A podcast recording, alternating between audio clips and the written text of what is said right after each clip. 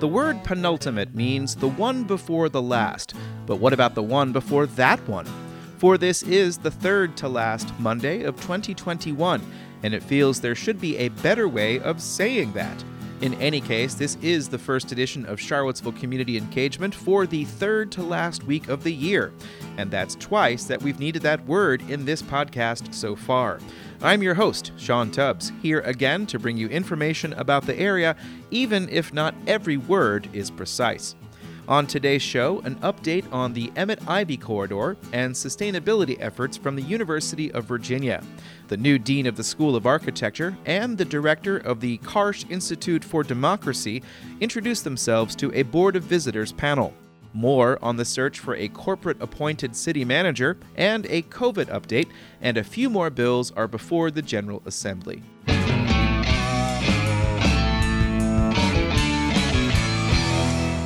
In today's first Patreon fueled shoutout, colder temperatures are creeping in, and now is the perfect time to think about keeping your family warm through the holidays. Make sure you are getting the most out of your home with help from your local energy nonprofit, LEAP. LEAP wants you and yours to keep comfortable all year round and offers free home weatherization to income and age qualifying residents. If you're age 60 or older or have an annual household income of less than $74,950, you may qualify for a free energy assessment and home energy improvements, such as insulation and air sealing. Sign up today to lower your energy bills, increase comfort, and reduce energy waste at home.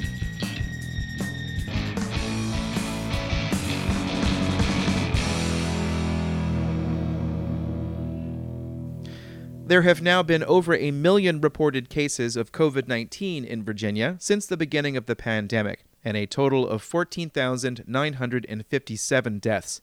The seven day average for positive cases is now at 8.7%. That number is a little higher in the Blue Ridge Health District at 8.9%. For most of the pandemic, the Charlottesville area has lagged behind the statewide number. There are 58 new cases reported in the Blue Ridge Health District today, but no new fatalities. The seven day average for new cases in the state is 2,520 a day. The window closes tomorrow at 4 p.m for firms who are interested in assisting the city of Charlottesville with interim management services until a new top official is appointed.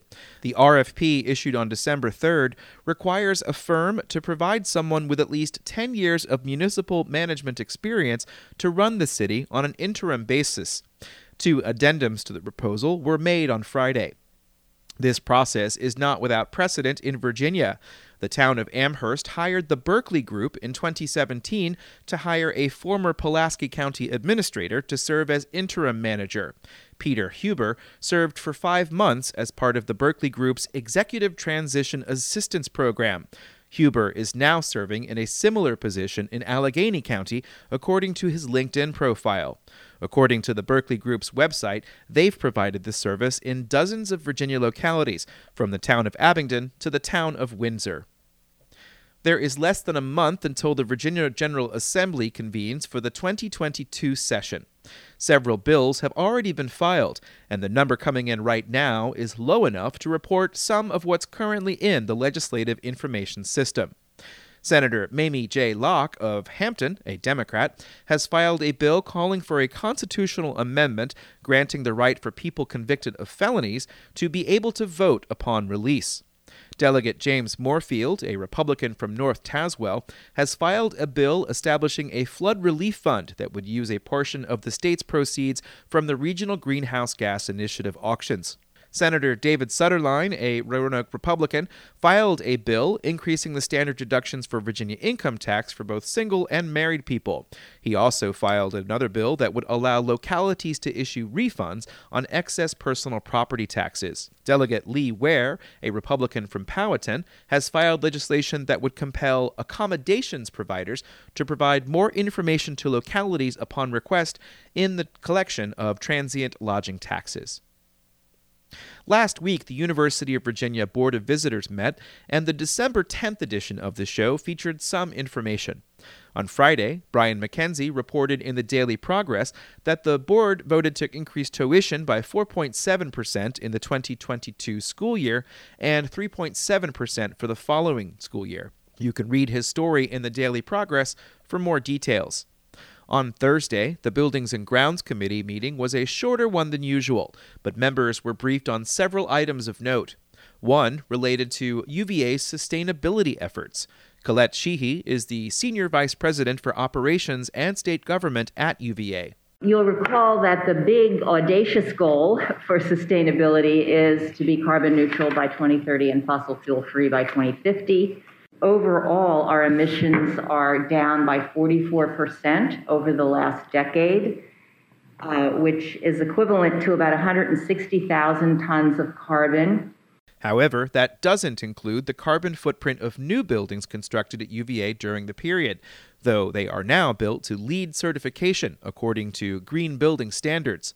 Sheehy said UVA has to do more to meet its goals. So, in order to reach our carbon neutrality goal by 2030, we need to reduce our current emissions by another 160,000 tons and probably another 36,000 tons related to new construction. Sheehy also briefed the Buildings and Grounds Committee on efforts to reduce single use plastics in order to comply with an executive order from Governor Ralph Northam. She said this is a university wide effort. The biggest challenge was actually single use water, uh, plastic water bottles. Um, which is why you now see aluminum water bottles uh, being used to the extent that we can get them. And the, one of the issues is supply chain and quantity, particularly if you're at a football game and there are tens of thousands of water bottles. Sheehy concluded her presentation with an update on construction of the new Emmet Ivy Precinct, which will house the School of Data Science, the Karsh Institute of Democracy, and a hotel and convention center. Utility work has been underway on the site of the former Cavalier Inn, which was demolished in recent years to make way for the future. We expect to be complete with all the utility and road work that sits outside the construction fencing by the end of the first quarter of 2022. The south side of Ivy Road will also be altered with new retaining walls and a monumental staircase leading up to the International Residential College. Foundation work for data science should start in early January, um, with completion of that building in the fall of 2023. Um, the plan is the hotel should uh, begin construction in the spring. Design work has begun for the Karsh Institute of Democracy. Architectural firm Howeler and Yoon has been selected. There was also news about the Emmet Street Streetscape. That's one of the first projects that was funded through the Virginia Department of Transportation's Smart Scale process. A design public hearing for the $12 million project was held in December of 2019 and is being overseen by the city of Charlottesville. Alice Raucher is the UVA architect. They've submitted their complete documents to VDOT, uh, which is one of the important, one of the required steps uh, in order to begin the negotiations for the right of way.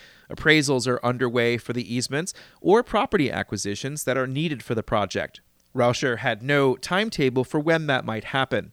The Emmet Streetscape runs from Ivy Road to Arlington Boulevard and will include a 10 foot wide multi use path on the western side of the road.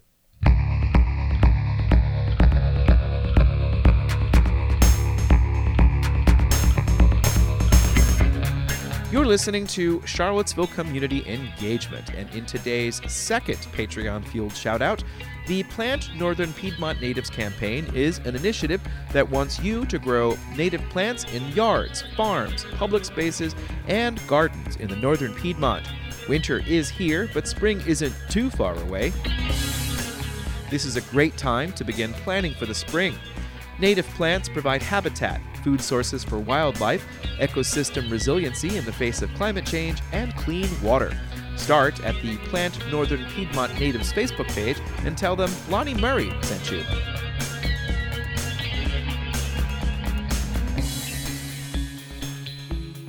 This is Charlottesville Community Engagement, and I'm your host, Sean Tubbs. For the rest of today's show, let's take a listen to a different committee from the Board of Visitors.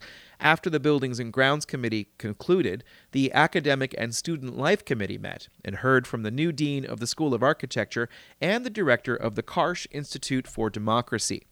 First up, Malo Hutson took over as Dean of the School of Architecture at the beginning of the academic year. He was previously at Columbia University, where he directed the Urban Communities and Health Equity Lab. Hutson said the study of architecture is focused on the public realm. We're focused on addressing some of the biggest issues in the world, ranging, ranging from climate change all the way to the importance of cultural landscapes and heritage, uh, to thinking about how do you build with healthy building materials and so forth, and transportation. Hutson said the School of Architecture has several priorities and values shared with the rest of the UVA community. He said the four departments in the school are all focused on climate resilience and climate justice, as well as equity and inclusion. Hutson said faculty and staff have an eye on Virginia's needs as they craft the Climate Justice Initiative. We know that we are susceptible to storms and flooding and all kinds of things that are going on. And so, how do we engage in a way uh, from whether we're talking about Northern Virginia to Hampton Roads to all the way to South. The Karsh Institute of Democracy exists to reflect on the same basic question. Melody Barnes is the first executive director of the new entity, which was founded in 2018. She said democracy is in trouble in the United States and around the world, and cited a CBS News poll from January. 71% of Americans believe that democracy in the United States is threatened. A more recent poll from just about a month ago, the Pew Research Center indicates that there are about 19% of Americans who believe that American democracy is still a role model for democracy in the world. Barnes said the University of Virginia is well positioned to take up the cause, and the Democracy Initiative has built on the work. We also believe that this is a moment that we have to do more and that we are well situated to do more. Barnes said the Institute will be public facing and will seek to engage with the community around UVA. We want to use this moment, we want to leverage the assets and resources that we have to develop solutions, best practices, and new ideas to address the very challenges that I just mentioned. The Institute's mission is to generate new ideas and share them with policymakers and citizens.